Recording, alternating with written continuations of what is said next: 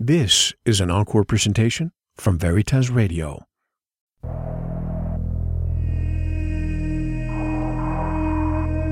The very word secrecy is repugnant in a free and open society.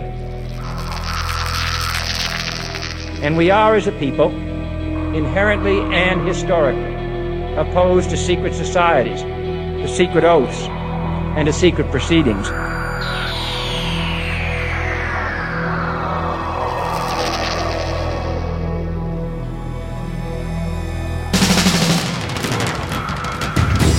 Questions you always had, the answers you were never given, the place to seek the truth. Welcome to Veritas.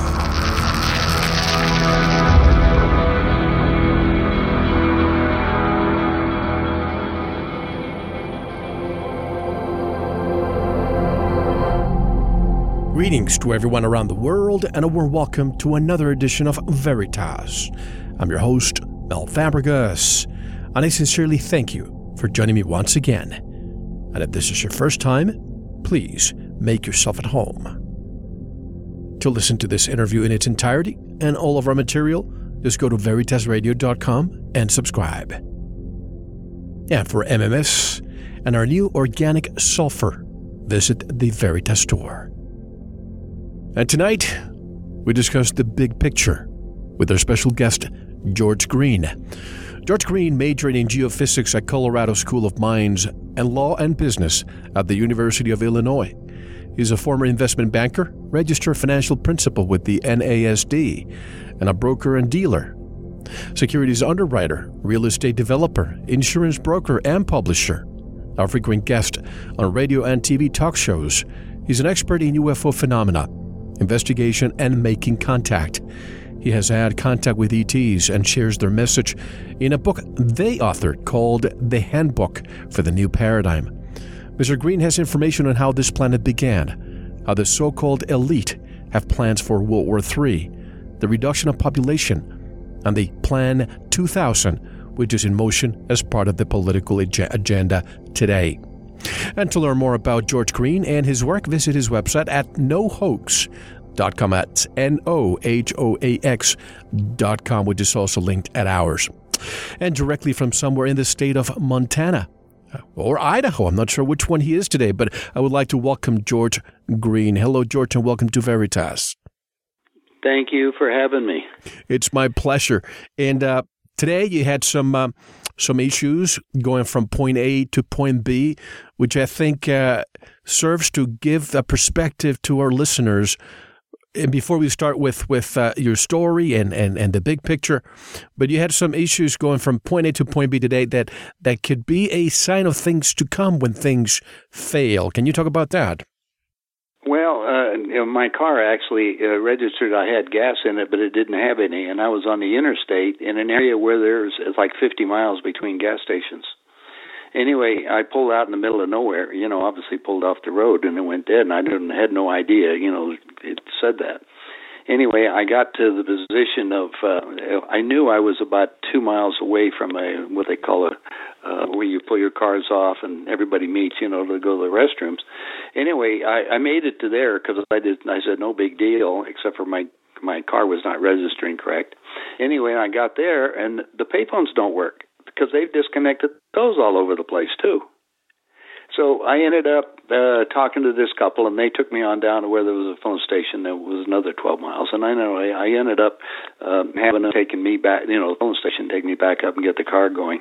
But it reminded me of all the other things because I was talking to the people down there that, frankly, listened to the type of stuff that we are talking about right now, and they knew all about, or they knew as much as they could about what's going on the planet. And they were concerned the same way because many things are in motion right now. Now, I was in Montana on the television. They were announcing the other day they're looking for people to man the FEMA camps. In other words, they're going to get people to get ready to work on the FEMA camps. Now, the FEMA camps were previously called prisoner of war camps, which I have a copy of it because they asked me to build one. Then the next thing they come down, this is a TV station again, the next thing they said, they put a big deal to remind everybody between 18 and 25 they have to go register for the draft. Now, I don't know if you've heard this or not, but that's a big clue to me anyway, because I was involved with the meetings before on their plans to get World War III started and getting the people going. Now, we have people, as you know, the United States has people all over the world, and we don't have a lot of them here. They're all in other countries, which puts us in the position of basically being taken over. Well, the other problem with it is the distribution of fuel per se, and they're changing all the cars, and they're changing all kinds of stuff, and all the things they're designing for people's so-called comfort is just making them ignore everything that's coming around, and frankly, they need to be awakened to what's coming down real fast right now. Now, I'm having meetings tomorrow, for instance, with some of our state representatives, because they're sitting down here representing or trying to get the stuff out, understanding even in the state itself, it's controlled by a few people. And so they're trying to figure out how to get around that. It's like our Congress. How many people in there really think like you and I do? Most of the rest of them are bought and paid for by some major corporation. And anybody who's new, anybody who's elected is usually subverted or destroyed. So it's only a matter of time before they get into the fold. But before we start talking about the big picture once again, a lot of people who listen to this show know who you are, but there are some who don't know. I have a financial background, and I'm always, it's a pleasure to talk to people like you who have a lot of knowledge about geopolitics and the economy and so on. But I'm always curious to know, how does a successful investment banker immersed in the financial world all of a sudden gets to discuss the ET phenomenon? Well, you have to look at these are things where I did not know from that situation, because while I was, before I got involved in the big game of Monopoly, I was in the Air Force, and I happened to be assigned at Edwards Air Force Base, which, for your listeners, that's the Air Force Research and Development Center. And I got to work on all the super secret, brand new things that were at that time available, that they were working on, whether they wanted to, have them in the public's eye. For instance, one morning I was assigned to do the post-flight inspection on the X-15. That's the forerunner of the space shuttle. Anyway, it lands out in the desert. It's basically a rocket on skids. It has just a couple wheels for guidance at the other end, but basically it's just a big sled. Anyway, it landed, but it's about 5 miles north of the main base. Now, Edwards is nothing more than a big desert. I mean, we have, concrete runways, but the desert was used for landing like the X-15. Well, when I got out there, it was 10 o'clock in the morning. It was the last week in August. I'll never forget it, because this changed my life in some ways. When I finished doing it, at 10 o'clock, the temperature was 100 degrees because, it's out in the desert. Yeah. They don't let you work when it's over 100 degrees out there. And I had my Jeep. My problem is that I had to put 25 miles a day on the Jeep, which was generally not a problem. But what happened is with that programming as such, I didn't have anything better to do, and there was a couple hangars I hadn't been to. So what I did was take my Jeep, and I went out to this hangar, and I goes inside, and there's this big circular craft. Now, it's round. I'm 10 feet away from it now. I don't have any problem when looking. I said, well, this is unusual, but I didn't, I worked on a bunch of strange-looking things. Again, and the first thing I did was, when can I work on that round craft? I lost you for about 5 seconds there when you started giving details. Can you repeat that, please? Sure. When I went out and into this hangar, I'm looking at this round craft, and I said, it's very unusual, but I'm 10 feet away from it. So when I came back into the squadron, I talked to my commander. I said, when can I work on that round craft? I mean, I've been working on all this other top-secret stuff. And he said, you saw that? And I said, yeah. He says, that's an ion-powered craft designed by Sikorsky for use in outer space. I said, so? And he says, well, it's still a civilian project, and that's what Edwards is primarily at that time. It's mostly civilian contractors to build the vehicles. Anyway, and remember, you're talking about an ion-powered craft for use in outer space. Now, this happened the last week in August of 1958. Now, go back and think about that. They're talking about this type of equipment at that time, right? Imagine what we have now. So, yeah, basically. And I'm sitting here looking at it, and I says, well, great, when can I work on it? And he says, you can't. It's still a civilian project. Well, this is one of the as you say, coincidences, Mel. I went back and I talked to my buddy. It's 10 in the morning. I said, let's go have lunch. And I said, get me some pictures of the round craft. And he says, what did they tell you? And I told him, and he said, that's not true. And then he says, come on with me. So we went over to the lab, and he showed me pictures of the craft. And I'm looking at it. The two dead aliens got my attention. And that really upset me because I was cleared for top secret. So I was mad, and now me, I'm one of these people who want to find out the truth. So I headed off back down to my commander, and I asked him. And, of course, his first hour, he debriefed me on all the implications of a top-secret clearance. And we joked about it because my family had money. It was a $10,000 fine, but the jail time bothered me. And I said, hey, don't worry about it. I won't say another thing because that was the end of me, right?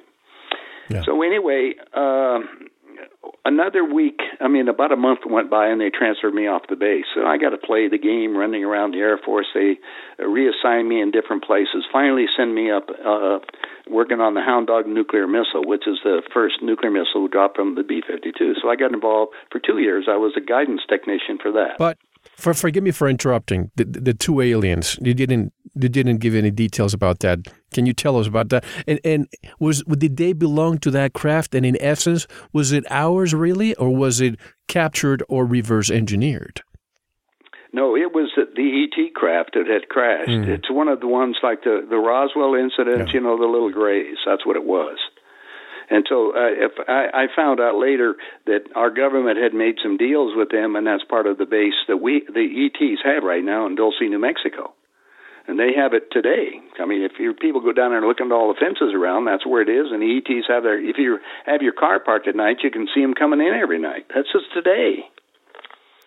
So the two aliens, you saw them or do you show photographs? Oh, I just saw the photographs. I didn't see the aliens. I just saw the photographs. But it made me mad because then when I asked the commander about it, he just said, when the government's ready to tell the truth about UFOs and ETs, they will. And so basically stick to the story I gave you, that it was an ion-powered craft. Play ball. Well, just play ball. So I didn't say anything about it. In 1984, I built a house in Aspen. And my housekeeper happened to have a book called UFO Contact from the Pleiades. Incredible color photographs of exactly the same thing I saw at Edwards. That got my attention. So I flew down to Phoenix, and I talked to this couple who said they were investigating a man in Switzerland who claimed to be in contact with beings from the star system, the Pleiades, who said Billy Meyer. They engineered this planet for 500 million people. Well, I got to digress a minute. When they asked me to be the finance chairman for the next president of the United States, I said it on meetings where they want to reduce the world's population to 500 million. It's challenging to put together all the pieces. The ETs say, because I'm talking to them like you and I are talking, they say I've been well trained. In other words, I've been put in position so I could be consciously aware of what's going on and how what we call the world plan is going into effect. I want you to take us back to that moment. I think this is a pivotal story for the listeners to know, for those who don't know.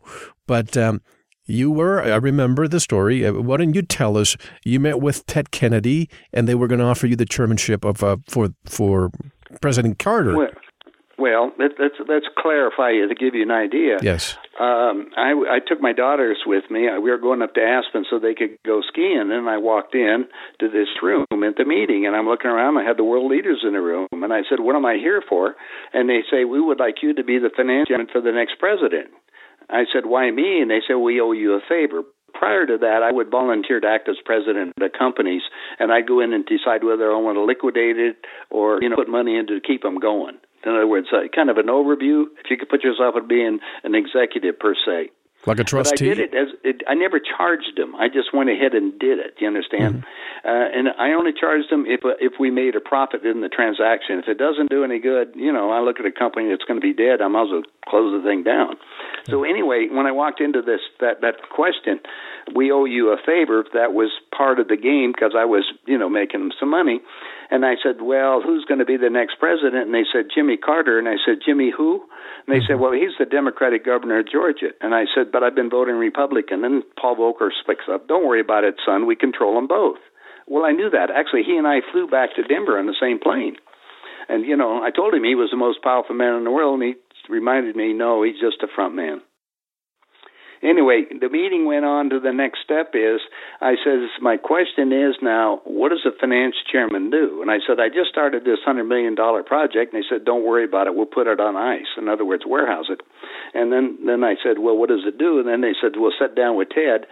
So I'm with Ted Kennedy, and Ted says, George, you're going to love this job. He says, we're going to send you out to all the state democratic functions, and you're going to meet some real foxy ladies. And just then, I mean, another one of these coincidences? Yes, right? My daughter walks in. Ted looks at her and he goes, wow, I got to go to bed with that. And I said, no, you don't, Ted. That's my daughter, and she's 14. And his response was, I don't care. I was livid. I didn't, I'm sitting, 2 feet from him. I just got up, didn't say another word. I walked across the room. I'm talking to Pierre Trudeau and his wife. At that time, he was the Prime Minister of Canada. Anyway, I'm talking to him just to get my head level. I'm looking back, and I knew how the Kennedys were, and I know how a lot of the politicians are, frankly. But I laid the boundaries out for him. Well, anyway, I'm talking to Pierre, and his wife's sitting there. Next to him, there's a little half-cigar box full of white powder. And I'm looking around the room, and I said, it's something to do myself. If the world leaders have to resort to this, I don't know if I want to be part of it. So anyway, over the weekend, this is on a Friday meeting, I said I'd let you guys know on Monday. Over the weekend, I got to sit in on all the meetings what they have planned for the United States, and we're basically going to be gone. So that's the ultimate game. The Plan 2000 calls for the war to get started in the year 2000. Jimmy Carter had a, believe it or not, there's a monument in Georgia where Jimmy came from. They call it Georgia Guidestones. Just look it up on the internet. They'll tell you exactly what happened at the meeting. But they're behind schedule, that's all. Who do you think put those stones there? Well, I don't know. When I was down in Atlanta, I was speaking down there with David Icke, and we were discussing that same thing, and some people came up and said they just did it in secret behind. They don't want anybody to know about it. But, again, I have to look at it. Carter was from Georgia, and that's where the Georgia Guidestones are. And that Guidestones are basically what the Plan 2000 was all about. And the Plan 2000 calls for, this is population reduction of the entire planet. And they want to get the war started in the Middle East. That's to follow the biblical prophecies. This thing is so orchestrated over, a long time. You're talking about different years in order to get to the level of making it so that their plan comes to fruition. And I keep watching what's going on, because as I'm running around the world, and I owned a coffee farm in Costa Rica, and I got it from Rodrigo Odio, which was the president of Costa Rica, and they had a meeting of all the presidents of Latin America, and I was the only American there. I sat in on a meeting. They all know what's going on.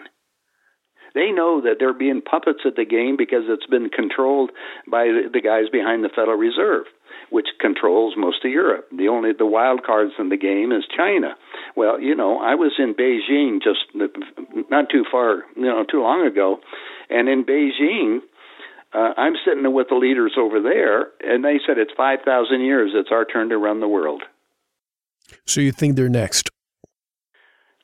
That's what's planned. I mean, I said they basically control the United States. I mean, we borrowed all the money from them. We're getting all the technology, everything else. Well, they're already overtaking us economy-wise. That's that's something I've been saying for. They control everything. Yeah. I mean, you look at everything that they have. They have their people over here spending the dollars and obtaining all of the natural resources. They have the second largest oil company in Canada. They're buying up. Well, in Ecuador, they're loaning money down there for them. They give them a couple billion, billion here and a billion there of dollars. Well, the meetings between Putin and the guys in China right now, they're going to have their new currency. Now they're trying to get this done in the next 6 weeks. 6 weeks. Yeah, we're not talking about a long time ago. The plan is they want to have it done. That's the reason why you keep watching the game. I watch the game of, as you know, I was a registered financial principal and an underwriter in the securities. And the reason I got to that, I don't know if I've shared this with you before, but my dad was the third largest meat packer in Denver. And one of the problems in the meat business is the packers and stockyards. If I go out and buy 1,000 head of cattle, I got to buy them from the farmer. I got to pay for it in 24 hours. If I process the animal and I turn around and sold it to the government, they would pay me in 2 or 3 months. So I had a lot of what I call factoring of or accounts receivable, financing on our receivables. Yep. And I was dealing back in the days where banks had loan limits. you know, to each of the individuals. You don't see factoring that much these days, do you? No, no. Things are changing. Well, even today, they're still working on the fractional reserve system. You know, they can loan out 10 times the balance of the bank, basically. They create it out of thin air. So it's a game going, but what's happening now is they got so much money that's floated out there that is all insolvent. Mel, that's the problem. You don't know what the dollar is, and other countries are you can't use the dollar anywhere in Europe. They don't even take it in Switzerland right now. I just returned from Europe, and I've been there before a few times, and I couldn't believe it. Nobody wanted to take dollars. No, they don't. I thought people were joking I thought when people told me, don't take dollars, you're going to have to take it from the ATM or bring euros with you, I thought, you're kidding me. You know, they'll be able, at the hotel or at the bank, hardly anybody wanted dollars.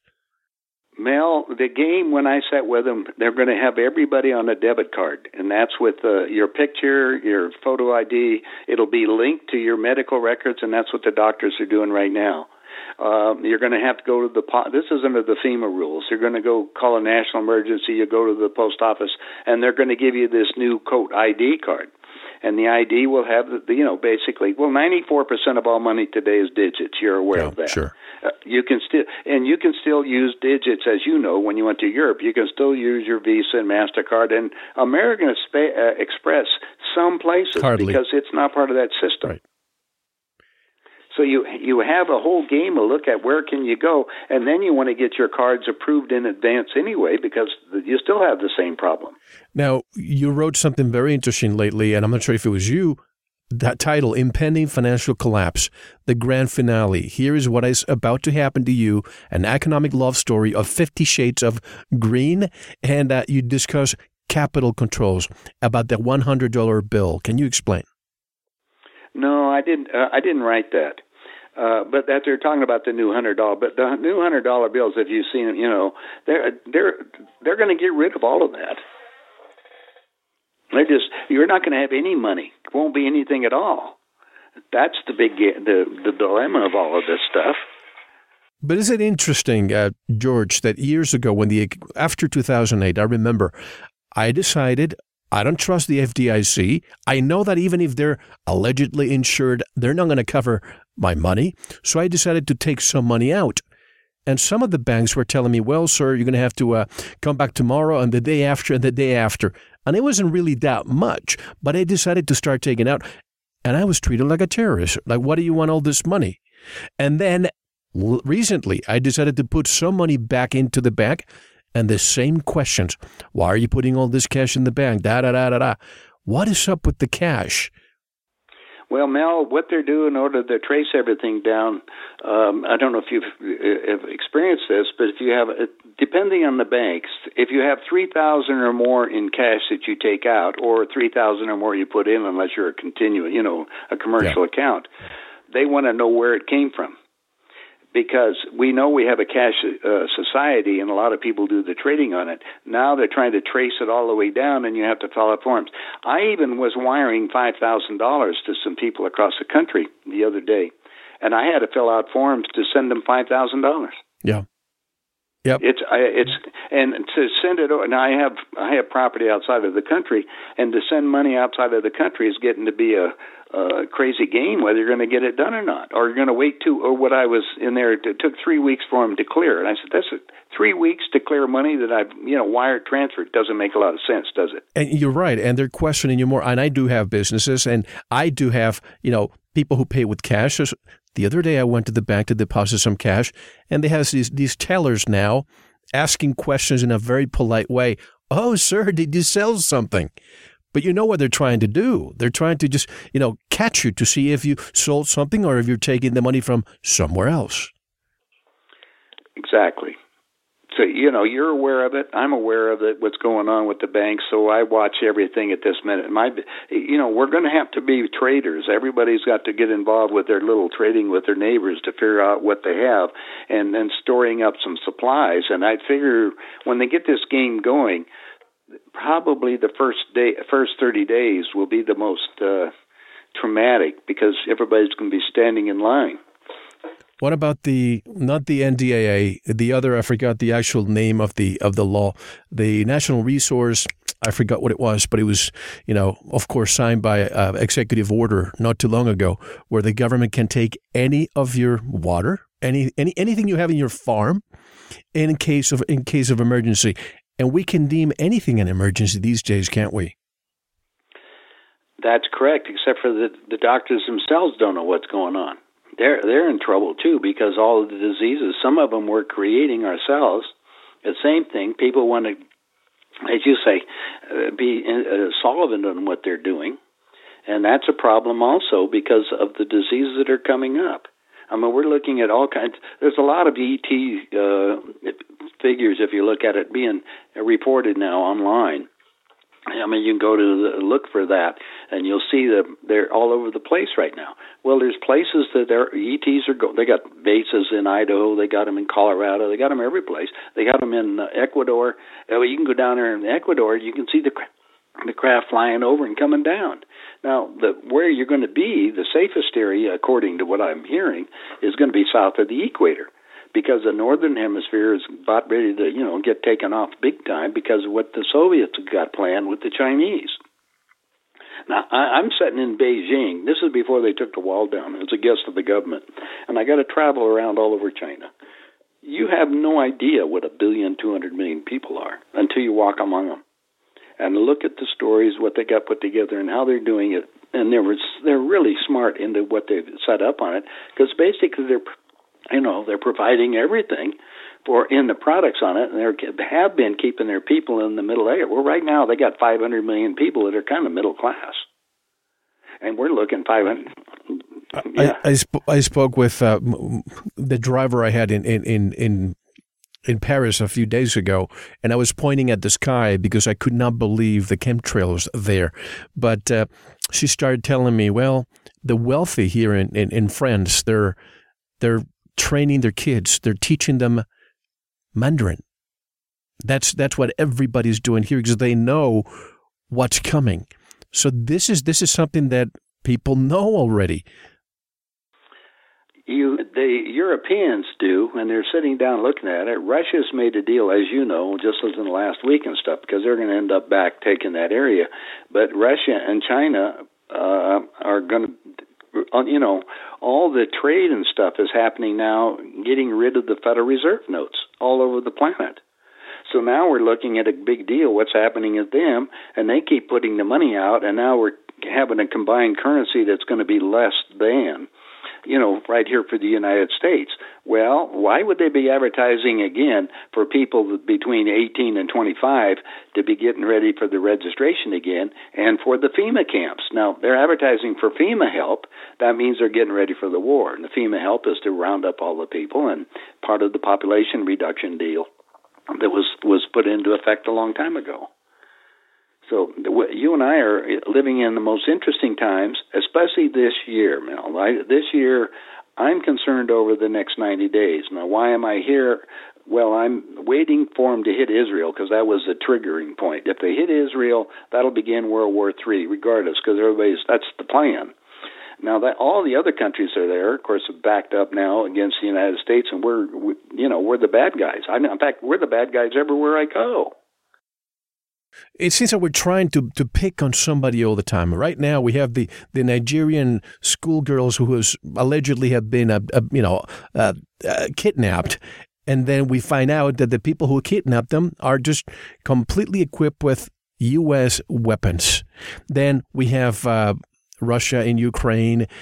And we're trying to create a new Cold War, even though Russia seems to want to ignore it. But we keep putting sanctions every day. I mean, today they said, you know, by the year 2020, you won't be using the space station and so on.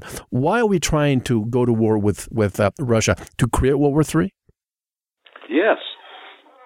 The whole thing, we got to get World War III. That's their excuse to reduce the world's population down to less than 500 million, which was his carrying capacity. I mean, we're approaching 8 billion people on the planet. Yeah. I mean, the last time they started looking and playing the games, this was in 1908. There was 2 billion people on the planet at that time, and the English did this in conjunction with the Germans. They led an expedition to Tunguska, Siberia, and Tunguska today is still radioactive from the nuclear missile they were hoping to flip the planet on its axis to reduce the population down to that point. They had the numbers back then. Wait a second. What do you think happened in Tunguska? That's before nuclear technology, before the 40s. 1904, Colonel Francis Younghusband, who was an officer in India, led an expedition to Tibet. The Tibetan monks were guarding the ancient documents of Atlantis and Lemuria. In the documents, they had the secrets of nuclear fusion. It showed that this planet was, quote, engineered for 500 million people, and a lot of other data. Well, he didn't know what to do with it either, so he took it to the viceroy in India, Lord Curzon. Curzon said, send it to the center of the universe, and that was London at that time, which controlled, about 2/3 of the planet. Yeah. And so the scientists over there took that, and they said, my gosh, if we're going to do this, I guess the best way to do it is let the Germans have it under Bismarck. So they went over there with them. And the Germans built the first nuclear bomb. In fact, you remember the Fat Man and the Thin Man that we talk about? Those were all right. German bombs. Well, in 1908, they exploded the Tunguska, Siberia. That was launched by a missile. And it went up, and it basically purpose was to flip the planet on its axis prematurely, because we're getting ready for that, too. As you know, we're reaching a point in the universe, which will happen probably in the next 15 years now. You're going to see an escalation of earthquakes, earth changes, and everything on everybody. But somebody has to be aware of those, and that's the reason why you and I are on the program discussing this. Now, I'm looking at, I went to Colorado School of Mines. Our backyard over there, in Golden, we have all the flathead, all these seashells and everything else. Where do they all come from? I mean, you're talking about the Mile High City was all underwater, right? The western part of Colorado is loaded with ancient bones all over the things, the fossils and all that. We start looking around the planet, you can see how that we had changed before. Well, look at Lake Titicaca, the highest lake in the world, full of sea life. That's right. Well, that was because it was under the water, and there's also that area was being manipulated by the extraterrestrials themselves. So you go to, you want to go down to Peru, in that area, you go down there, and you can see the Nazca, the Nazca ruins down at the plains, and you can see all the landing strips, and they're still coming down there. They're all underwater, the ETs. I travel a lot in Latin America, and you look at the things that are catching up. The trouble is our population is gaining so much all over the planet, and we've been manipulated by the banking group. And I used to run around with these guys, so I know what the game is all about. I started my own bank outside the Federal Reserve. And they really got mad at me. And so what I did, and like you, Mel, I would say, hey, I'll give you a checking account. And what I did was have with my checking account, because I had money, I put it into that account, but I added 5 more digits so you could be having access to the account. That way I had checks to be able to secure someplace else. They got real mad at that game, too, and so I basically got shut it down because it wasn't worth cents. They wouldn't allow me to create 10 times the deposits out of nowhere. I had to use real money. So it made it so it wasn't worthwhile, but I started looking and then getting involved with them, and that's what I said.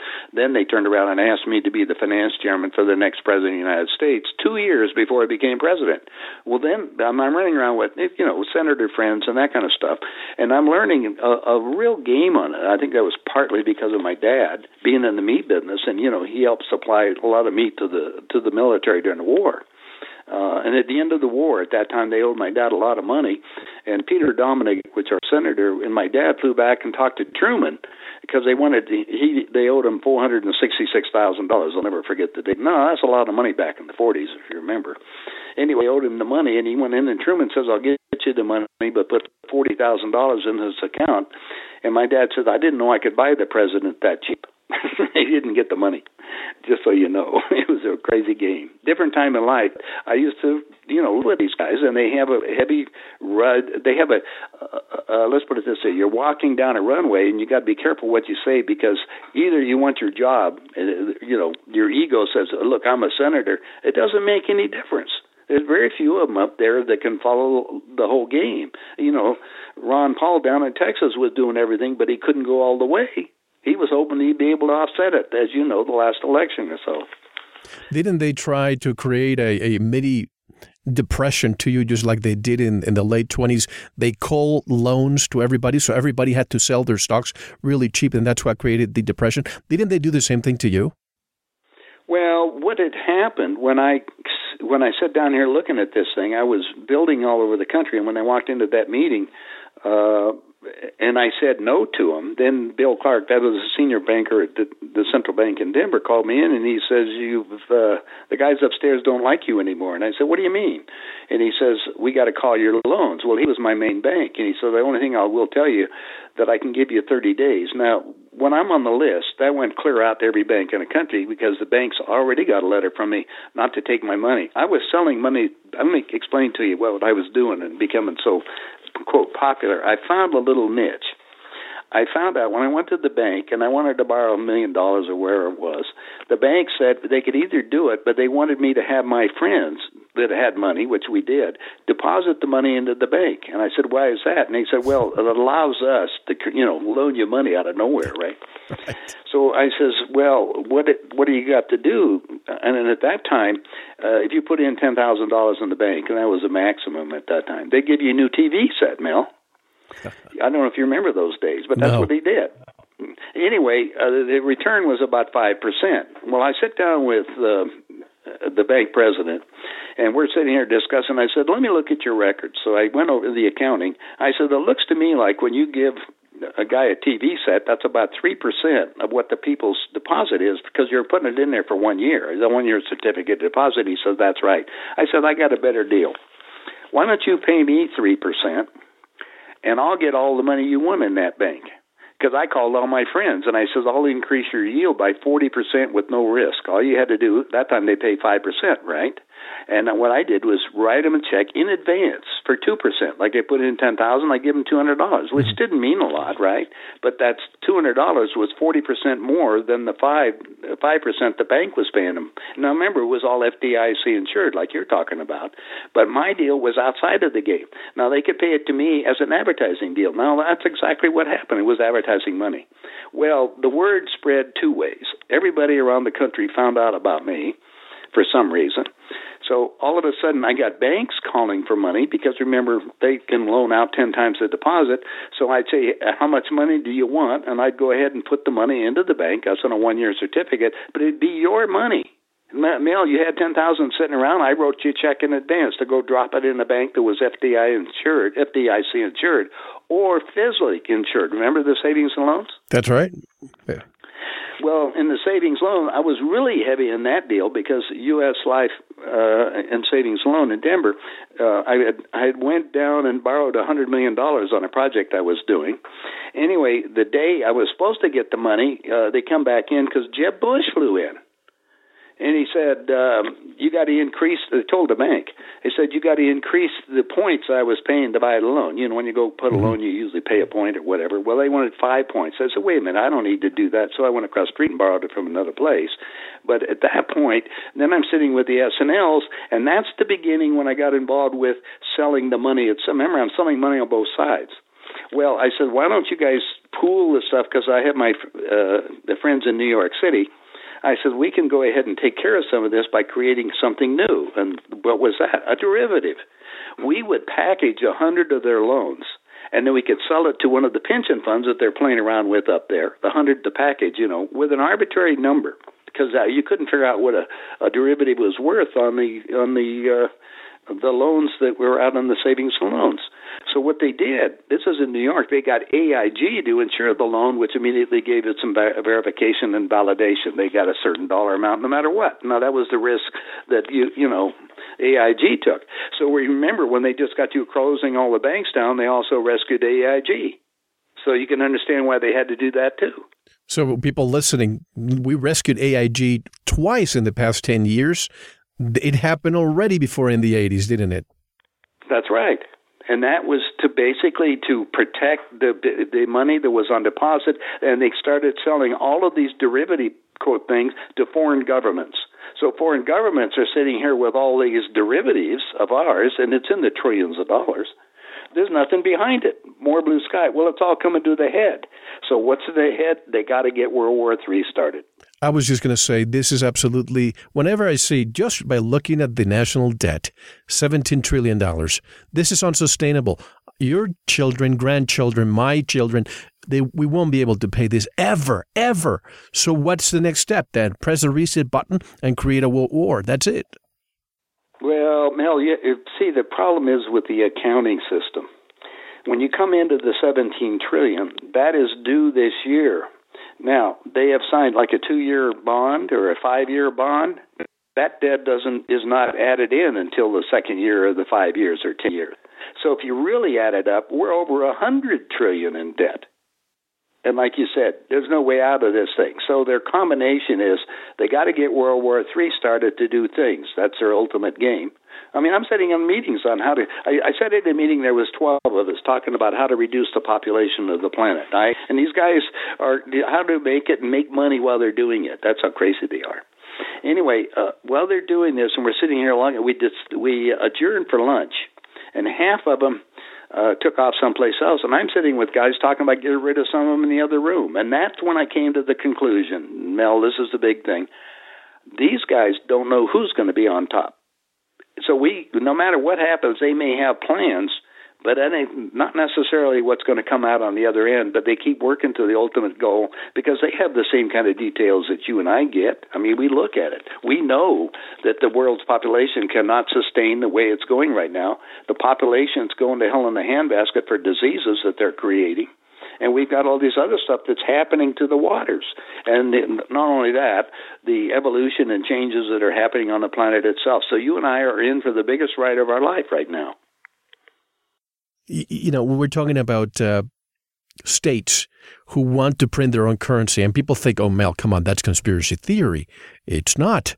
There are 13 states, and I think by now there are more. 13 states that are worried that the Fed, the Federal Reserve, and the U.S. dollars are on the brink of collapse, and they want to obtain permission from their approval from their state governments to either issue their own alternative currency or explore it as an option.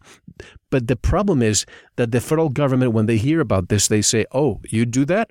We're going to stop funding you. The same with police, education, roads, and so on. So they basically are cutting their you-know-what. That's right. Now, I said on those same things when they were trying to design currencies, when they're doing that thing, I said, well, wait a minute, because basically I was, creating all kinds of stuff, wealth for people and playing with their money. And a lot of people have a lot of cash, but it's all going to go away. And frankly, they tell you in black and white what you should have. And that, number one, the only currency that is traded throughout the world between countries is listed in the International Monetary Fund.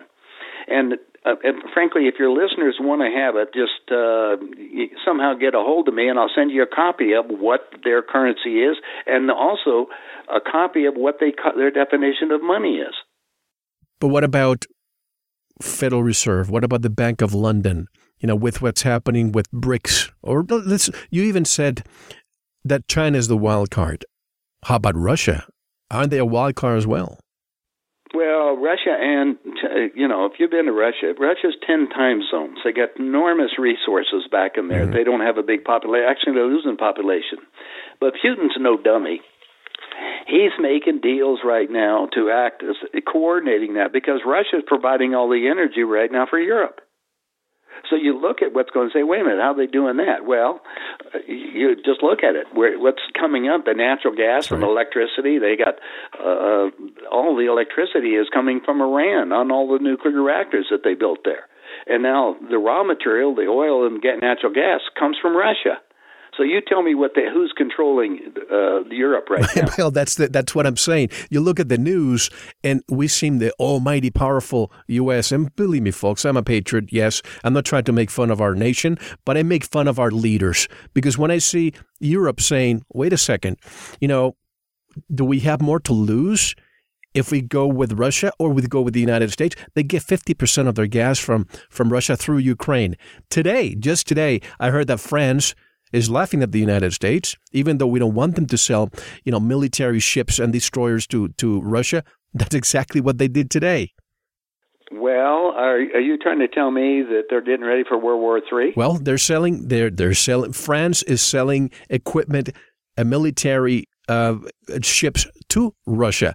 And even at this moment, when there's this line of demarcation being placed between the European Union, the United States, and Russia, I think the European Union is starting to realize that they have more to lose if they continue intimidating and, sanctioning Russia.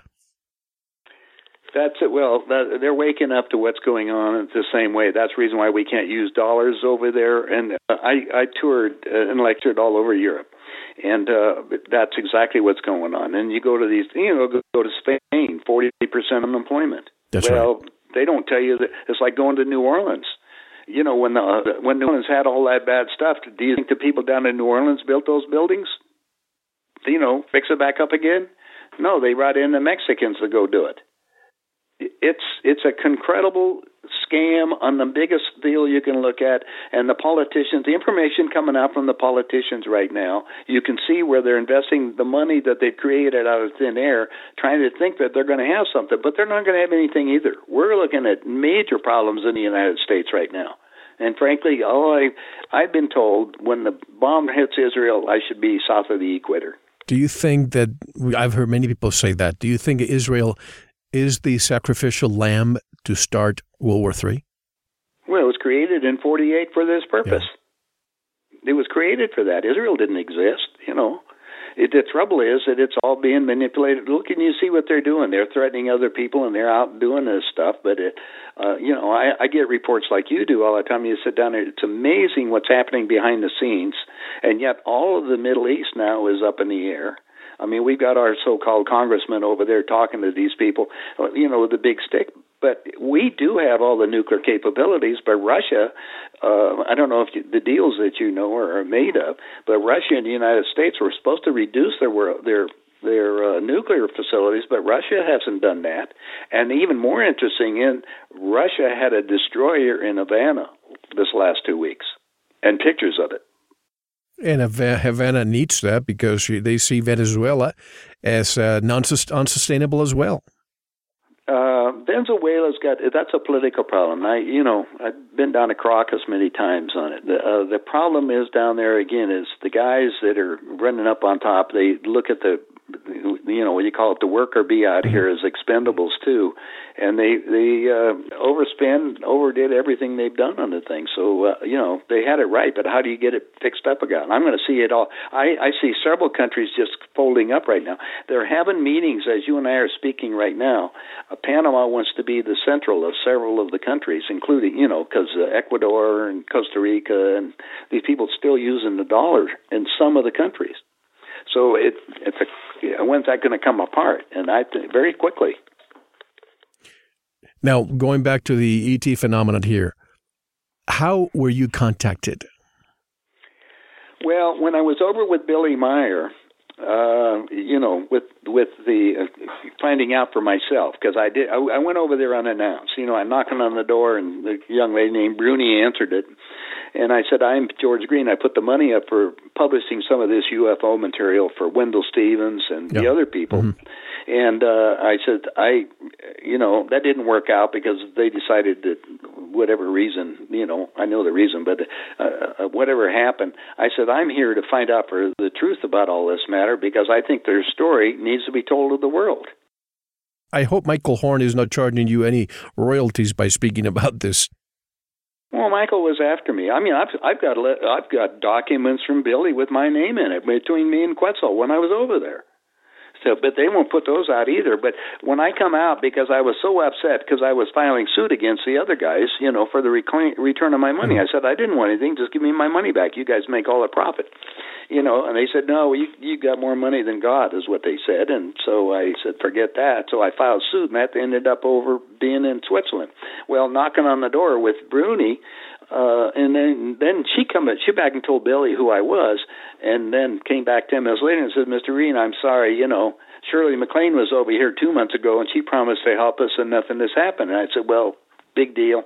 My wife and I are going to head off over to Austria, then I'll make a vacation out of it. So I asked her, I said, give me the closest hotel. Next morning at 7 o'clock, knocking on my door, here's Bruni handing me a two-page message, from Billy and Quetzal, inviting me back over to the compound. So for the next week, Frankly, I got my mind blown. Everything I thought I knew was based on a lie. And there is where I made an agreement with Billy to act as their publisher. I said, that except for I have a problem, I'm in a lawsuit right now against the guys who claim to have your world right story right now. Meaning? And I said, I'll have to get – that was Lee and them. Okay. And I says, I'll have to get that squared away.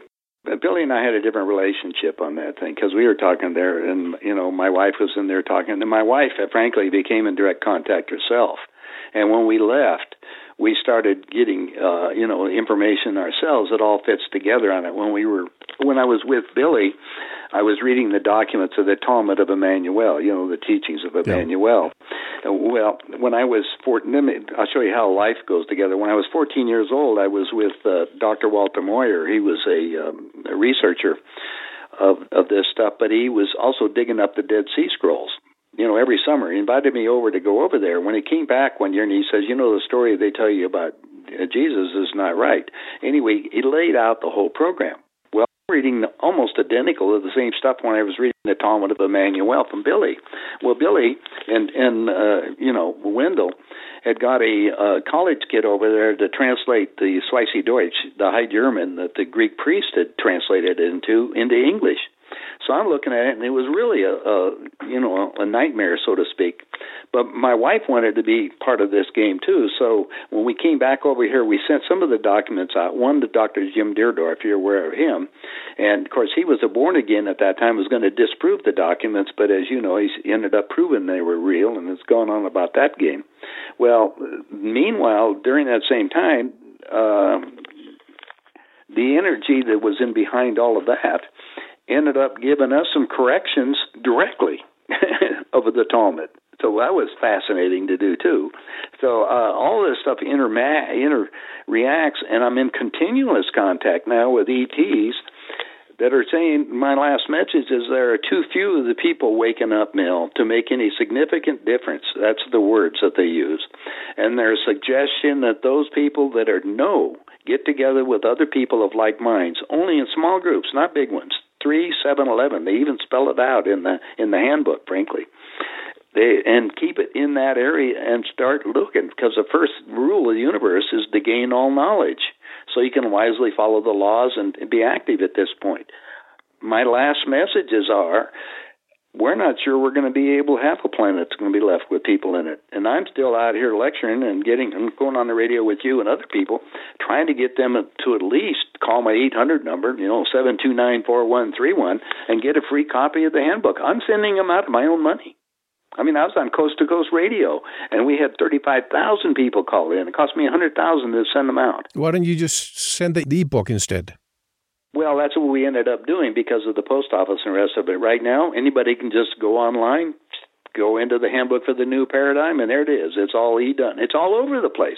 Everybody that's paid to read it, but they also want to get it out to other people too. So if you pull it up, pull my name up, you're going to find it all over the internet right now. I could not believe all the place. I'm even on WikiLeaks. And this is to get the stuff going out to the people, and that was my agreement. I says, I'll get it out there. Speaking, because everything's going to go to pieces, and I'm going to try to keep going and talking on the radio like with you and other people, because you have a listening audience out here that knows part of the picture. I was involved in making some of the picture that this country. I mean, I looked at it, I recognized what was going on. You mentioned, but when they asked me to build that enemy prisoner war camp downtown Las Vegas, I gave it to Ted Gunderson, a copy of the contract. Ted was former head of the FBI. His boss was J. Edgar Hoover. Mm-hmm. Ted and I were good buddies. Anyway, he took Gladden, and then he came back and he said they're building them all over the country. Well, that's based on the formation of what they have to round up the people, for liquidation. Well, 45 minutes away from me, we have the Florence, what used to be, there's a prison there, but there's also the internment camp for Japanese during World War II, and it's still there. And I kind of cringe whenever I drive by there because I see it, and it has the barbed wires inside. So it's obviously an internment camp, and it looks pretty new, pretty modern, almost as if it's being ready to be used again. That's the reason why I told you that on television just 2 weeks ago, I'm looking at it, and they're asking for people to come, they want to pay them $20 an hour, either 20, 40, or some odd figure, to come in and help man the FEMA camps. Now, if that's what they're doing, they're getting things lined up, and I haven't run it down. I'm like you. I just don't have a lot of time to do everything because I'm juggling a lot of things for people right now. They're trying to, you know, I got people sitting here with, well, one with $25 million. How do you save $25 million since you can't transfer it anywhere? Do you think this is why DHS, Homeland Security, is hiring between 2,000 and 3,000 new agents? Sure. And 2 billion hollow point bullets, 700 mine-resistant vehicles. Why would they need that for? Well, because they're expecting the so-called patriots here that have guns and stuff to act against most of them. But most of the people, when they find out how bad it is, they're not going to do anything anyway. They'll throw it in. But I'm telling you, they don't have plans the United States going to be in any shape at all. You know, it's basically you're going to have the western United States together. California is going to be gone. I mean, I sat with the FEMA head in Phoenix, and he said we're going to set up 10 cities on the border between California and, you know, Arizona. Well, Arizona's in big trouble. I mean, they got no water, 3 million people in Phoenix, and you look at it. Where are they going to get the water? All this, that's the Southwest, as you know, is a complete desert now, and things are really escalating because of the lack of moisture and the weather changes that are also natural, but also being manipulated. Well, the drought in California, it's unprecedented. And now we have towns in Arizona without water. At the same time, we heard the news during the winter. Oh, my God, we have had the coldest winter in history. But then we have Alaska with the warmest January in history. Something's wrong. Well, Mel, I was in Panama a couple months ago, and the ocean down there is 3 degrees warmer. Now, let's give you some ideas. The ocean currents, as you know, go from the center to the out to the other ends. Well, what's happening is they're going north and south, and both of the poles are now melting. Now, what that's doing is increasing the water thing on it. The other problem is because of all the gamma and ultraviolet rays that are coming down through the ozone holes that we're developed because of our nuclear testing, where they're killing off all the largest, you know, the oxygen producers on the planet. That's the plankton in the ocean, and the plankton turned black. Now, you put something black in front of the sun, what does it do? Heats up. That's right. And so what's happening to the ocean? It's heating up. Now, this is going all over the whole planet, so, you know, it isn't there. And you go over to China, that's mostly desert. You know, their main population is just in their cities. I mean, I went to all of them. I got to see what it's like, and it's unbelievable. But it's like going to New York City, you know, vertical Los Angeles. It's just that how the and New York's going to go too. They're trying to build a wall up around it. They're talking about it. If they can create this, you know, people willing to work for money, well, people will as long as it'll still buy groceries at the store. I can foresee that the grocery stores will be empty. I was with the president of a grocery store chain the other day, and he's concerned because he has to buy product now, and a lot of it's coming in, as you know, from other countries. At the second is the conversion again of the money, and then having enough when time it gets here, is it spoiled? And also, the FDA, bless their heart, has been, you know, checking out everything, but the boats, loads of food and stuff, maybe 1 in 20 gets checked. Well, yeah, it's random. They can't be checking them all, and you know. Who knows where all that's coming from? And, you know, you mentioned the UV rays, UVA, B, and C. UVA is the one that doesn't harm that much. Then you have UVB, and UVC should be 100,000 feet above the atmosphere, and it's making all its way down to the surface. The next one is X-ray. So it's really frying us. What's causing this? Well, that was because of... Thank you for listening to the first segment of this very important interview. To listen to the rest, go to veritasradio.com and subscribe. You will receive your login immediately. We'll take a short intermission, listen to some music, and we'll be right back. Enjoy.